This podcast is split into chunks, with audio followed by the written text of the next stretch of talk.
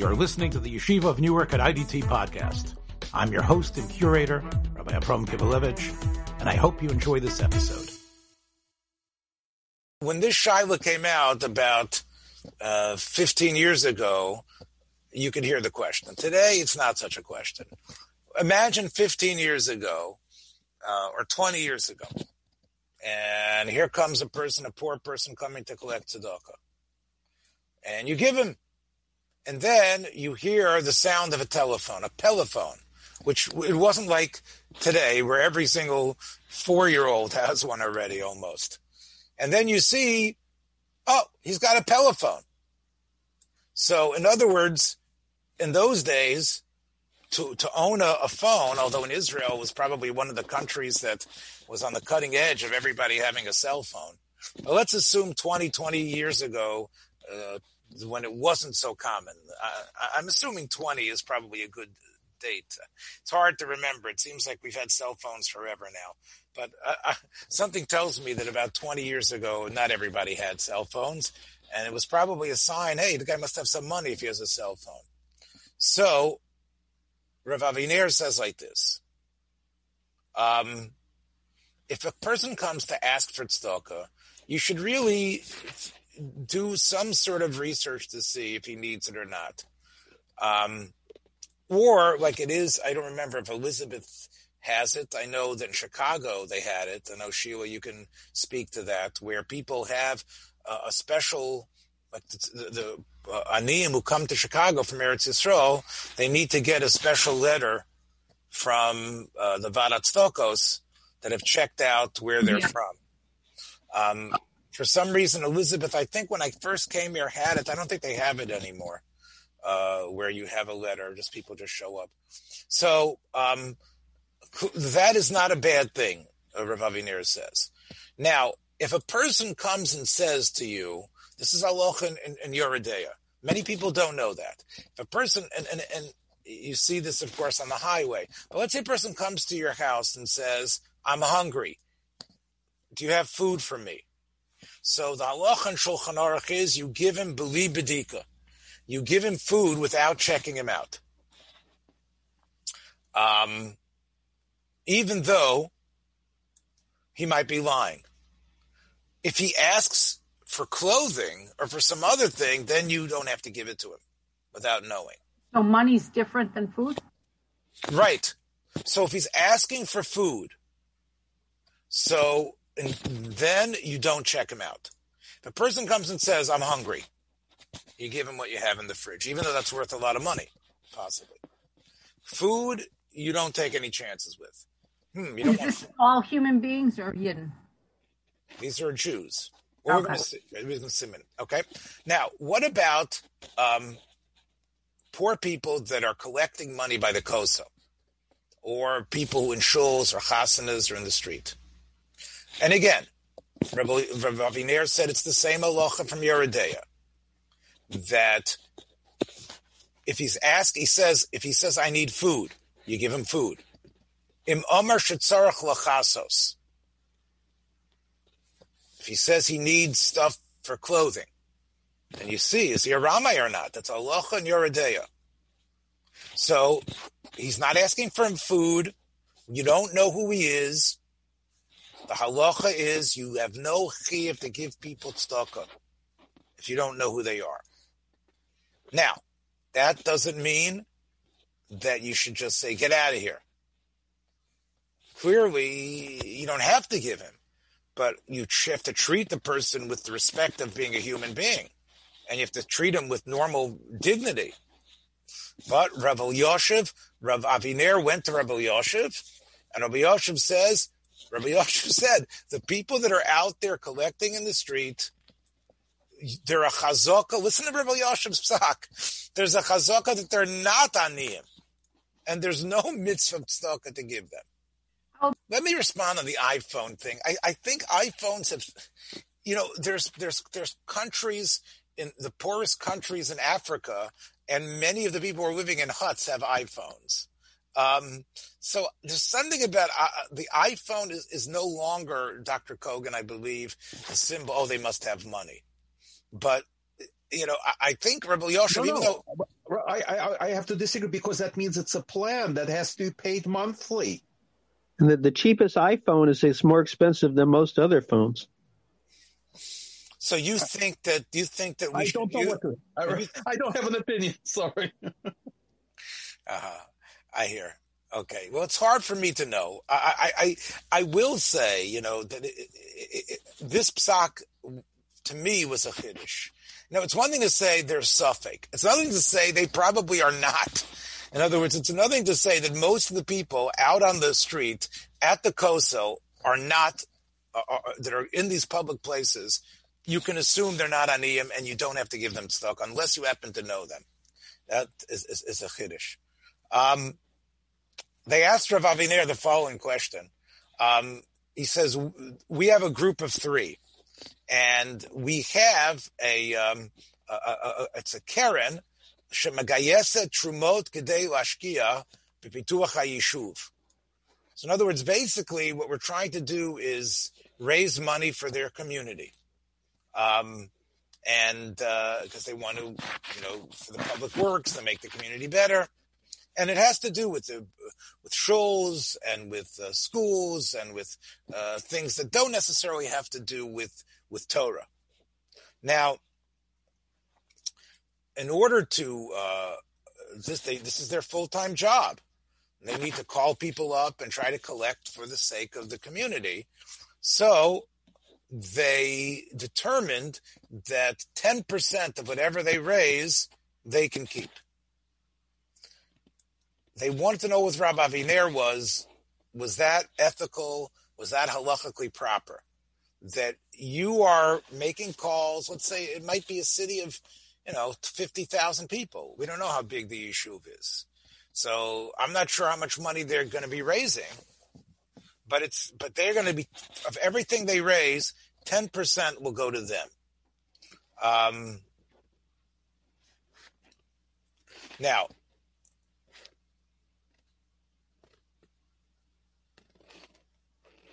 Rav Aviner said that if you if your job is to is to work for the sake of the tzibur, you are able to collect a salary from that. Um, in fact, anytime you do a tova for someone, you could ask, and we talked about shadchanis and other things, but anytime you do a great tova for someone that cost you something, your your time and effort, you're allowed to ask money for it. Now, obviously, if you live like a super idealist, then you should be collecting tzedakah for no, you should be a gabbai tzedakah and not take anything.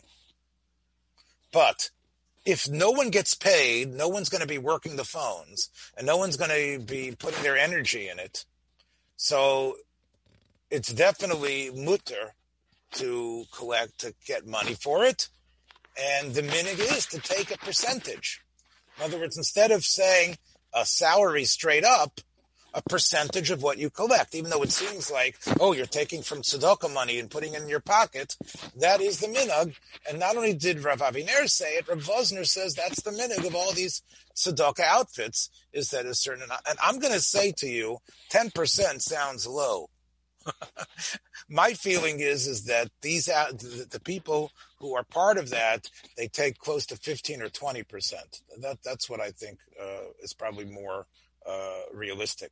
Try 25%. You think so? Yeah. I know so. Yeah.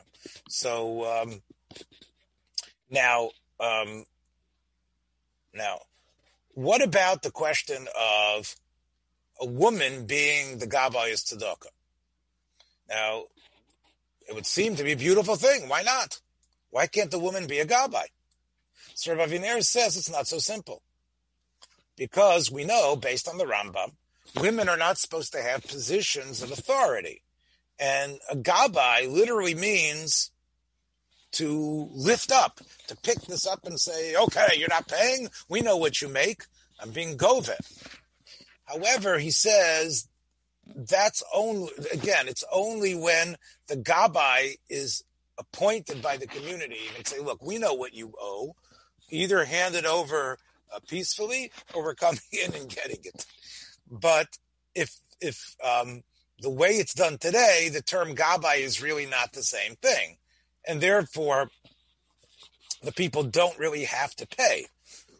So therefore, uh, today, calling a woman a gavite stuck is really not a problem.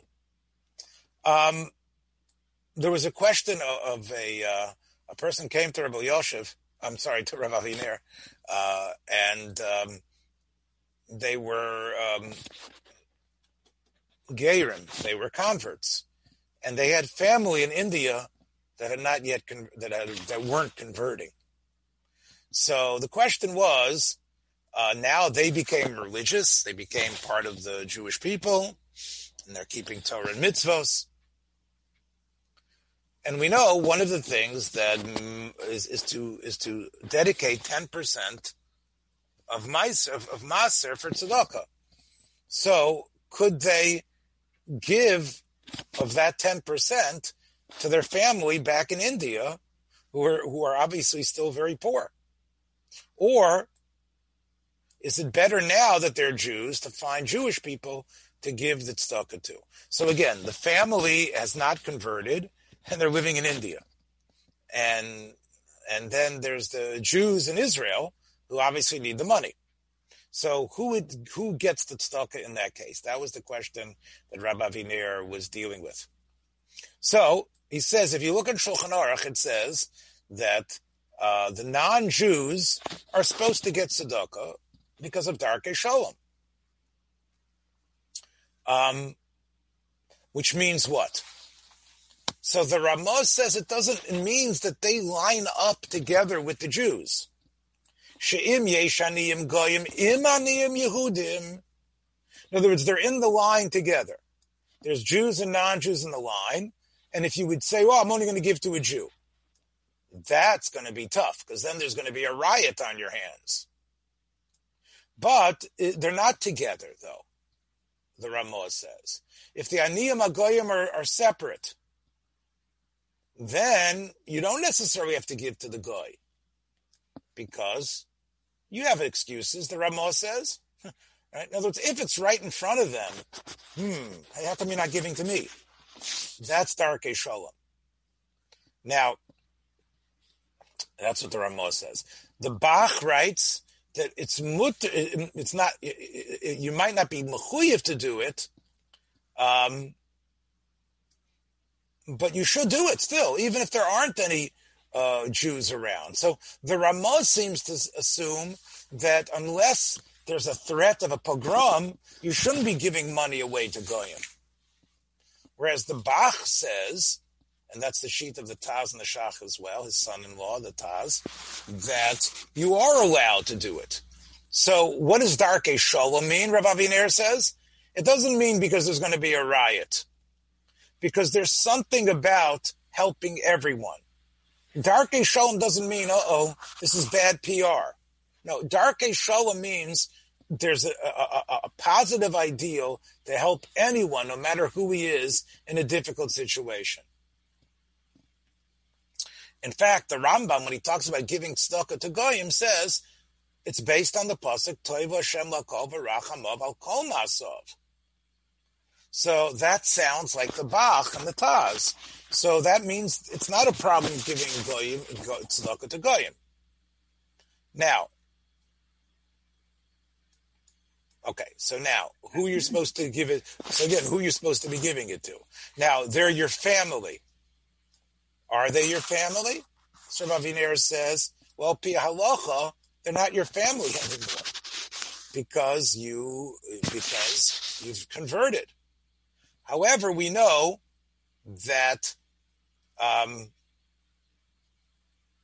even a person who converts is supposed to keep up a civil relationship with his relatives who are not Jewish, uh, who are in the family, because you don't want there to be this principle that because you converted, you somehow are not keeping up with the normal expectations of family of family support. So therefore, um, Rav Aviner says he thinks it's a positive thing to send them food packages and money that they could use to buy their necessities. but um, and therefore he says you are able. It's a chiddush to say that I hereby dedicate uh, the Meiser Ksofim to the family. Even though I would assume the people who asked this question were in Eretz Yisrael. And even though there were Aniyim in Eretz Yisrael that you could say needed it more, Rav Aviner was willing to say to give the money to the relatives back in India, uh, based on the Rambam and the idea that the Hashem that might really result in other words, can you imagine that the relatives over there would say, "Oh, we have these Jew rel- they became Jewish and they've got jobs in Tel Aviv and wherever you are, and they're not sending us anything." So I think that they're, you know, and maybe they know about it, maybe they don't know about it, but it sounds like Rabbi Viner is is, is is, is, although he doesn't say Chil Hashem, sounds like he feels that would be um, uh, the positive thing to do. Um, the uh, and as we know, the Rambam says that the pasuk says lachicha, which means um, you give your brother first. And we also say the people in your town is first. And of course, the Ramah says that the people in your town means your relatives first. And the truth is, your neighbors are before other people in the town. So people who live down the street from you, many people don't know that. Right? Many people don't know that, but the people who live down the street are would be a bigger din than someone else in the city. Again, it's in the Ramah in Hilchos Tzedakah. Let's read it. Krovim kodem l'shchenov, shchenov iro. Now, does that mean the person who's right next door is a bigger tzedakah than the person four doors down? I don't know if that's true. And maybe shchenim means, like, let's say those of you here who are in Elizabeth, uh, the whole Elmora area. But would we say Elmora area comes before Hillside? I would say yes, right?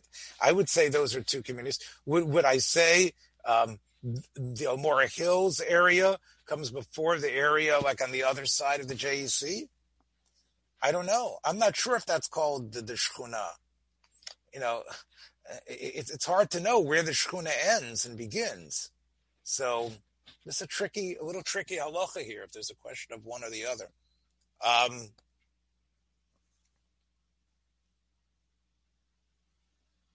so I think this is something that uh, people don't really know about, but I think it's it's important to, to recognize. Um,